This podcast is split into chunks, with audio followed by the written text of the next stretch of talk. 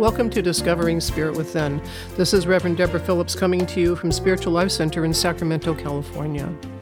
My topic today hold 'em or fold 'em is actually a shortened version of you've got to know when to hold 'em and know when to fold 'em.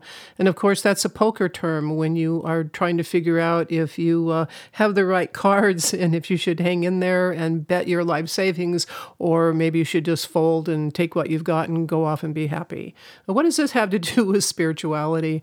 Um, it's kind of interesting because I've been doing this for a year and a half now, this podcast, and I start to wonder if I even know what I'm talking about. But beyond that, uh, what have I talked about this before? And how do I come up with new topics? And what do some of these topics even have to do with spirituality? Well, the truth is is that everything we do has something to do with our spirituality because it has to do with how we appear or occur in the world, how we shine our light, how we interact with with the rest of the world, and that really should be coming from the inside out. And so many of us, well, almost all of us live from the outside in on in many ways. And of course we have to interact with the material world. It's not that we are ever going to pretend like it's not there. But when we are little and we just hear everything coming from the outside we start to lose that ability to go within and be with that inner self. And so what we get to do as we get older is relearn that. Or actually we knew it and we forgot it. So maybe it's more about remembering than relearning. But anyway, it's about this whole thing of knowing who we are. And when we know who we are, which are brilliant expressions of the one source, then our lives work better. Now, one of the ways that our lives tend to not work very well or where we get confused is in this area of knowing what is ours to do. We live in a very codependent uh, culture where people keep thinking that they need to take care of each other and fix each other's problems. Now, there's a difference between taking care of each other and loving each other and supporting each other and doing each other's work for them. The truth is, is it's, it's that's really a waste of time because we can't do each other's work. I can't do your spiritual work for you. You can't do my spiritual work for me. You can't do my life for me. I have challenges in my life, and um, sure, it's good to talk about them sometimes. You have challenges in your life, and good, it's good to talk about it sometimes. But having other people do it for you, um, it might might provide a band aid, it might provide a short break from what's going on, but it doesn't doesn't solve the circumstances. It doesn't change your life, nor does it change you on the inside. The only time we change on the inside is when we do our own work. Now, I like to read the columns in the paper online. The uh, well, the British call them the agony aunts. They're the, the where you write in with a problem and someone gives you an answer. Of course, Dear Abby and Ann Landers were the big ones when I was younger, and there's others now. And it's very interesting to me to see what kinds of things people write in about so often people are writing in to say, This person I'm with is driving me crazy. How do I change them? We can't change other people, it's not our job. If someone's really truly driving you crazy, then we might start looking at this Fold'em thing. But before that happens, it's really a matter of understanding who you are, who the other person is, how you are working together, how you are not working together, and whether or not you can come to some compromise or agreement about how you're going to be in the relationship. And this could be, you know, romantic relationships, kids, whatever, whatever kind of relationships, work relationships. It doesn't matter. We're all in relationship with other all the, each other all the time. And so we we have to figure out what is ours to do? What is theirs to do? How do we come together in the middle? What is ours to do? And then work from there. Trying to change other people and have them be the way you are is probably one of the biggest problems we have in this country, in the United States right now. I don't know what other countries are doing. I know what we're doing here, and we're we're polarized in a way that um, often says, if you don't think the way I do, then you're wrong and I don't want anything to do with you. Really think about what that does to an actual relationship. There are people who go into major battle over how the dishwasher is to be loaded. When that when it gets to that point the issue is not the dishwasher. The issue is someone needing things to be a certain way for whatever reason. And again that takes us back to figuring out what's going on with you and you know what what's happening in your head if if you're the if you're the one who wants the dishwasher a certain way then what's going on in your head and why is it so important to you that it be done in exactly a certain way and then you get to look at is the other person not doing it the way I want them to because they don't care, or, or, are they doing it on purpose just to irritate me? You see how this gets bigger and bigger and bigger when we start getting into each other's business? I think it's a natural human trait to want what we want. And in the culture that we have, at least here in the United States again, is because we have so much, it's I want what I want when I want it. And we don't have a lot of patience. And we think that everything that we want should be here now. So the art of compromise is, well, it's an art. It's something that a lot of people have to relearn because we are in such a place where, where we're just wanting what we want. And we can't get past that. Then there's the other part. There's the, the feeling of obligation to other people. Even though if you're not getting what you want or what you need, because you're in a relationship, and again, this could be a work relationship, it could be any kind of relationship with the world, and, and you're in this in this thing and it's not really good for you, and you know it's not really good for you, and yet you stay in it and you keep thinking maybe it'll change and that's partly how you get into trying to change other people. You keep thinking maybe there's something wrong with you and if if you do something different or if you a little bit better then it will change and then life will be good. And sometimes it's not about all of that. Sometimes it's a very unhealthy situation and you simply need to fold them you need to get yourself out of there understanding that sometimes is not very simple. In in cases of out and out abuse, it's um, it's a simple idea. It's not always simple for people to get out of those kinds of relationships, but it's fairly obvious that when something is is blatantly abusive or not good for you. Toxic situations can actually be very subtle the little comment here, the little thing that doesn't work here, the the argument over the dishwasher going on for 15 years.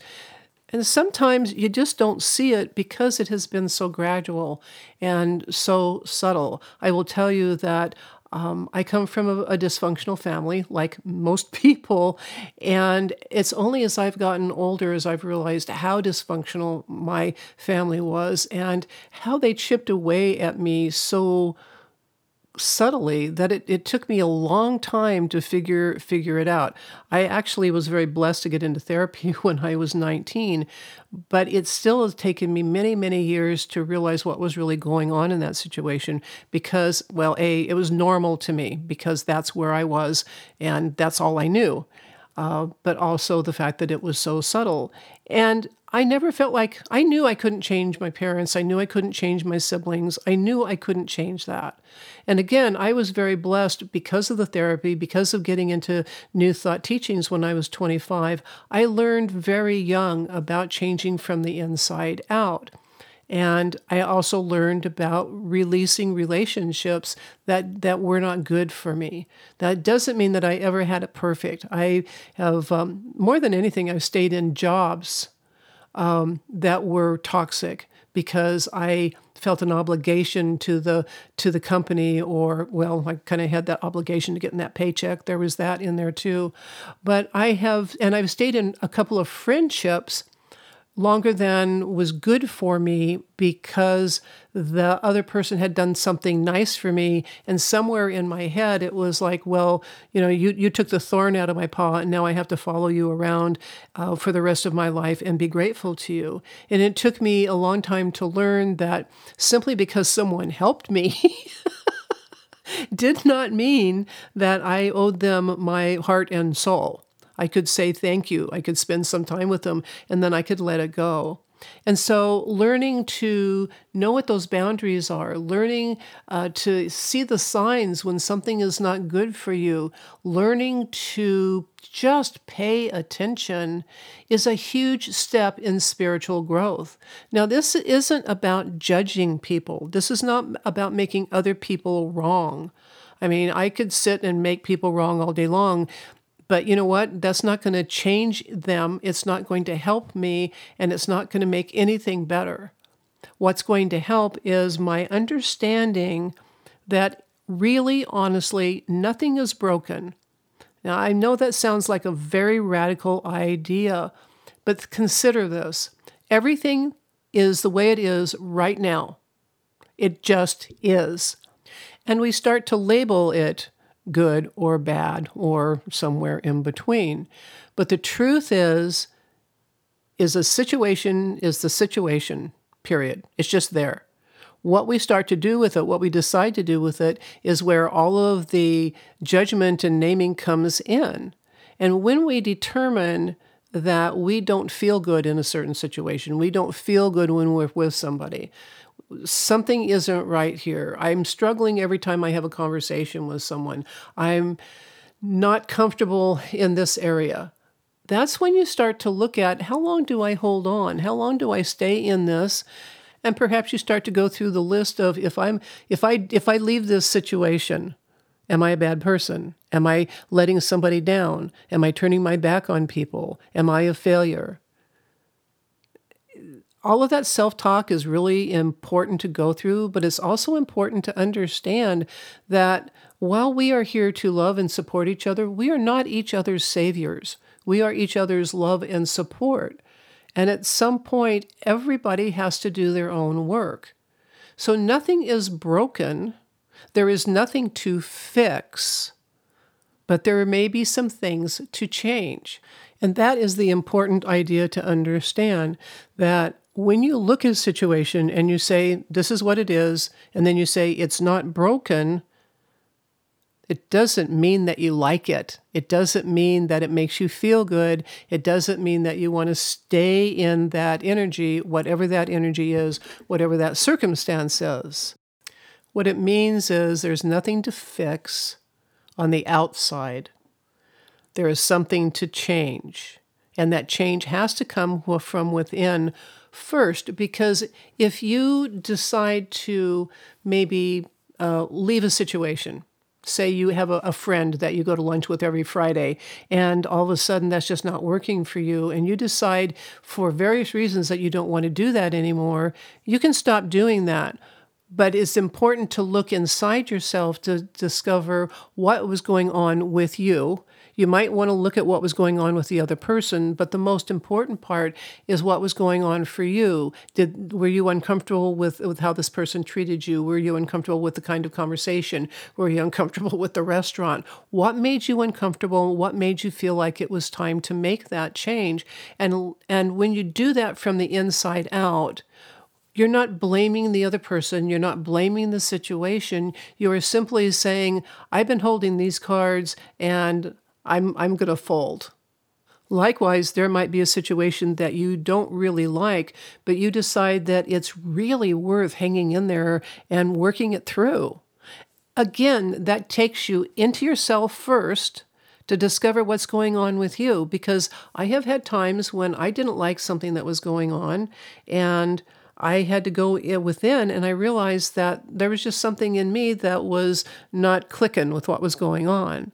And then I would work through it, and actually, it would come out and say, Hey, this is actually pretty cool. I like this. I'm going to stay in it. Um, I had my own inner resistance to it. Um, it reminded me of something from the past, whatever it was. But it wasn't about fixing anything in the external world. We cannot change people. We can change ourselves. We cannot change an actual situation, but we can change how we react and or respond to it. And actually, I'll just take a little side trip here. I like to think of there's a difference between reacting and responding. Reacting is that gut reaction, that that immediate reaction that you don't really think about. And responding is when you take the step back, look at it, think about it, and then take action. So there's a lot of difference between reacting and responding. Responding is the higher vibrational way to approach something. And when you're doing that, when you're doing that evaluation in order to respond, that's when you are deciding whether you're going to hold on to it or you're going to fold and just walk away. This is sounding a little bit heavy to me about really deep, uh, heavy, abusive relationships and things. And I want to back it up to everyday life.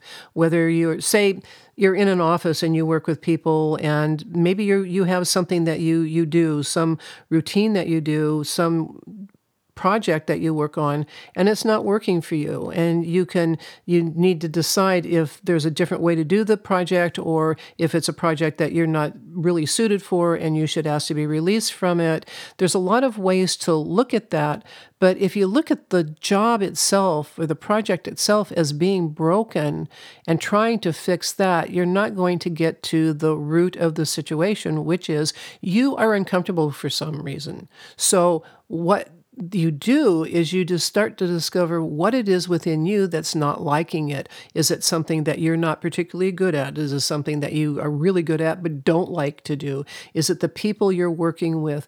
Evaluating the external environment, the external triggers, is a really good way to help you go within yourself and say, all right, so blah blah is doing this, and I'm reacting or responding this way, and this is why. Or you could say, this entire project is nothing but Excel spreadsheets. And yeah, I used to teach Excel, but just because I can teach the program doesn't mean that I like doing the kind of work that you do when you're working in Excel. So, understanding where you are coming from, understanding what what is motivating you, what is making you comfortable or uncomfortable, will help you figure out how, why you are acting, reacting or responding to the external uh, things that are going on. And when you start to understand yourself, then you can decide again whether to stay in it or not. And if you have to stay in it, if it's a project at work that you can't get out of, maybe going within and finding out what it is that's making you uncomfortable will help you continue to work on the project and maybe not feel quite so miserable. Also knowing that perhaps this isn't a permanent situation would would help. So that's like for individual type situations, but I'm thinking a lot about work situations right now. And it's like when there's, I've, I've known so many supervisors who didn't exactly micromanage, but every time they saw some, well, I guess it was micromanaging, but when they saw somebody was having trouble, they just kind of jump in and start doing their work for them and, you know, support them. And they thought that they were helping and they thought they were supporting when what they were really doing was trying to fix somebody else's problems. We all have people in our lives who are fixers, and I am learning to uh, deal with people who are fixers by lovingly say when they start to try to fix something, I simply say to them, There's nothing to fix here. I'm okay. And I have one friend in particular, and she's just the most lovely person, grew up being taught that it was her job to fix things. And so we have this great relationship when I'll come in and I'll say, okay, this is going on. And they'll, they'll start to stand up to go take action. And I'll say, there's nothing to fix here. And they look at me with enormous gratitude, I must say. And they'll just sit down and go, okay. And then we'll talk about it and so that they understand what's going on. So understand that there are people whose identity is wrapped up in being a fixer. That's what they do. That's on some level how they create their own self esteem. And there's nothing wrong with them. There's nothing wrong with it except that the rest of us need to have our boundaries around that and lovingly teach, start to teach that there's nothing to fix because nothing is broken. There's some things to change, and that change comes within. And when that change can come within, then the situation might stay the same, but you're just having a different relationship with it. And I think that's what it all comes down to. Well, actually, it is what it all comes down to is that our relationship with the world is best when it comes from the inside out.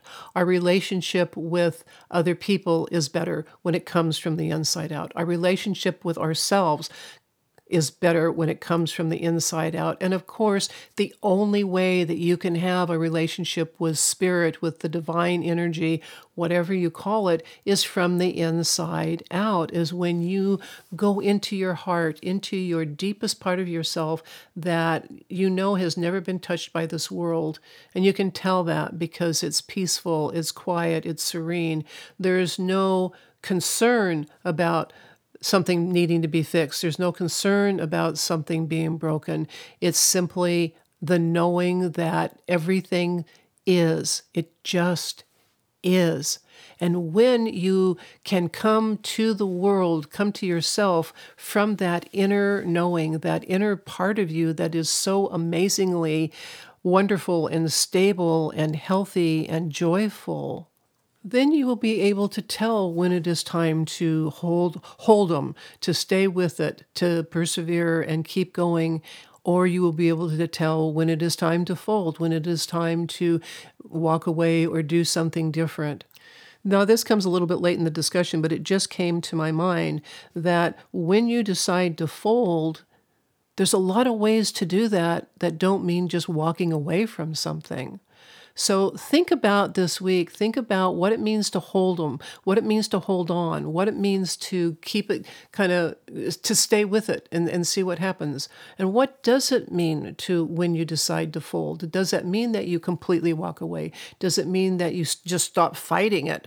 Um, and and find out another way to do it there's a lot of different ways to look at this. And I would challenge you this week to work on that and think about it and look at how you deal with situations that you aren't particularly happy with. Do you just throw in the towel? Do you try to change it and fix it and make, you know, make things different so that you're more comfortable? Or how do you tell the difference? Where are your boundaries? How good are you at setting them up? And how often do you take that time to stop, to go within, to contact that inner self that knows exactly what is yours to do and what is others to do, and how and when those things are to be done?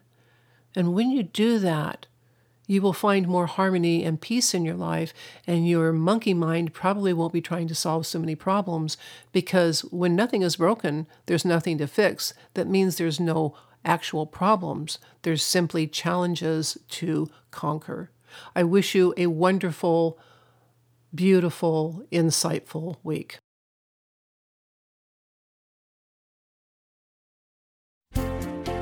Thank you for listening today. Discovering Spirit Within is produced by Spiritual Life Center. If you enjoyed our discussion and feel inspired to support us, you can go to slcworld.org forward slash donate.